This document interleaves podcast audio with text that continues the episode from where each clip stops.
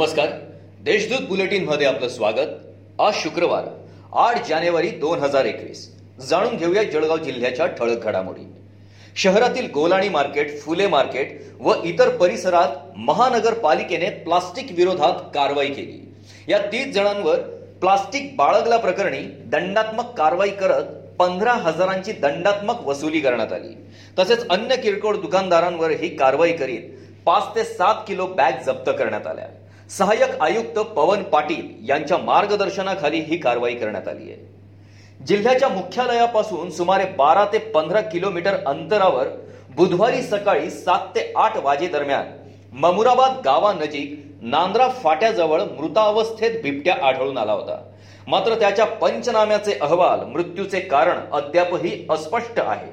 परंतु या संदर्भात अधिक माहिती घेण्यासाठी वन विभागाशी संपर्क साधण्याचा प्रयत्न केला असता ते कार्यालय नॉट रिचेबल असल्याचे समजले. राज्यासह जिल्ह्यात बर्ड फ्लूची एकही घटना घडलेली नाही व तसा अहवाल देखील समोर आलेला नाही. असे असले तरी योग्य ती खबरदारी राज्य शासनाकडून घेण्यात येत आहे.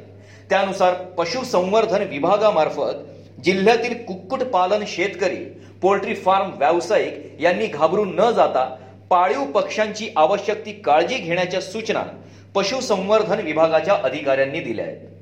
जिल्ह्यात दोन दिवसांपासून ढगाळ वातावरण असतानाच गुरुवारी सकाळी काही ठिकाणी दोन ते तीन वाजे दरम्यान पावसाने हजेरी लावली.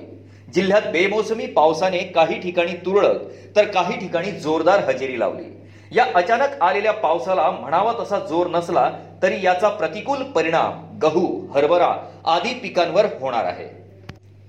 जिल्ह्यात सात जानेवारी रोजी कोरोनाचे एकोणसाठ नवे रुग्ण आढळून आले असून एकूण कोरोना बाधितांची संख्या छप्पन्न हजार एकशे त्र्याऐंशी एवढी झाली.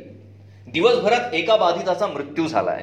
दुसरीकडे एकोणचाळीस जण कोरोनामुक्त झाले जळगाव ग्रामीण यावल एरंडोल जामनेर रावेर चाळीसगाव मुक्ताईनगर आणि बोदवड या तालुक्यांमध्ये एकही रुग्ण आढळून आलेला नाही. या होत्या आजच्या ठळक घडामोडी. याबरोबरच वेळ झाली येथेच थांबण्याची. भेटूया पुढील बुलेटिन प्रसारणात. तोपर्यंत संक्षिप्त बातम्या आणि ताज्या घडामोडींसाठी देशदूत डॉट कॉम या संकेतस्थळाला भेट द्या. धन्यवाद.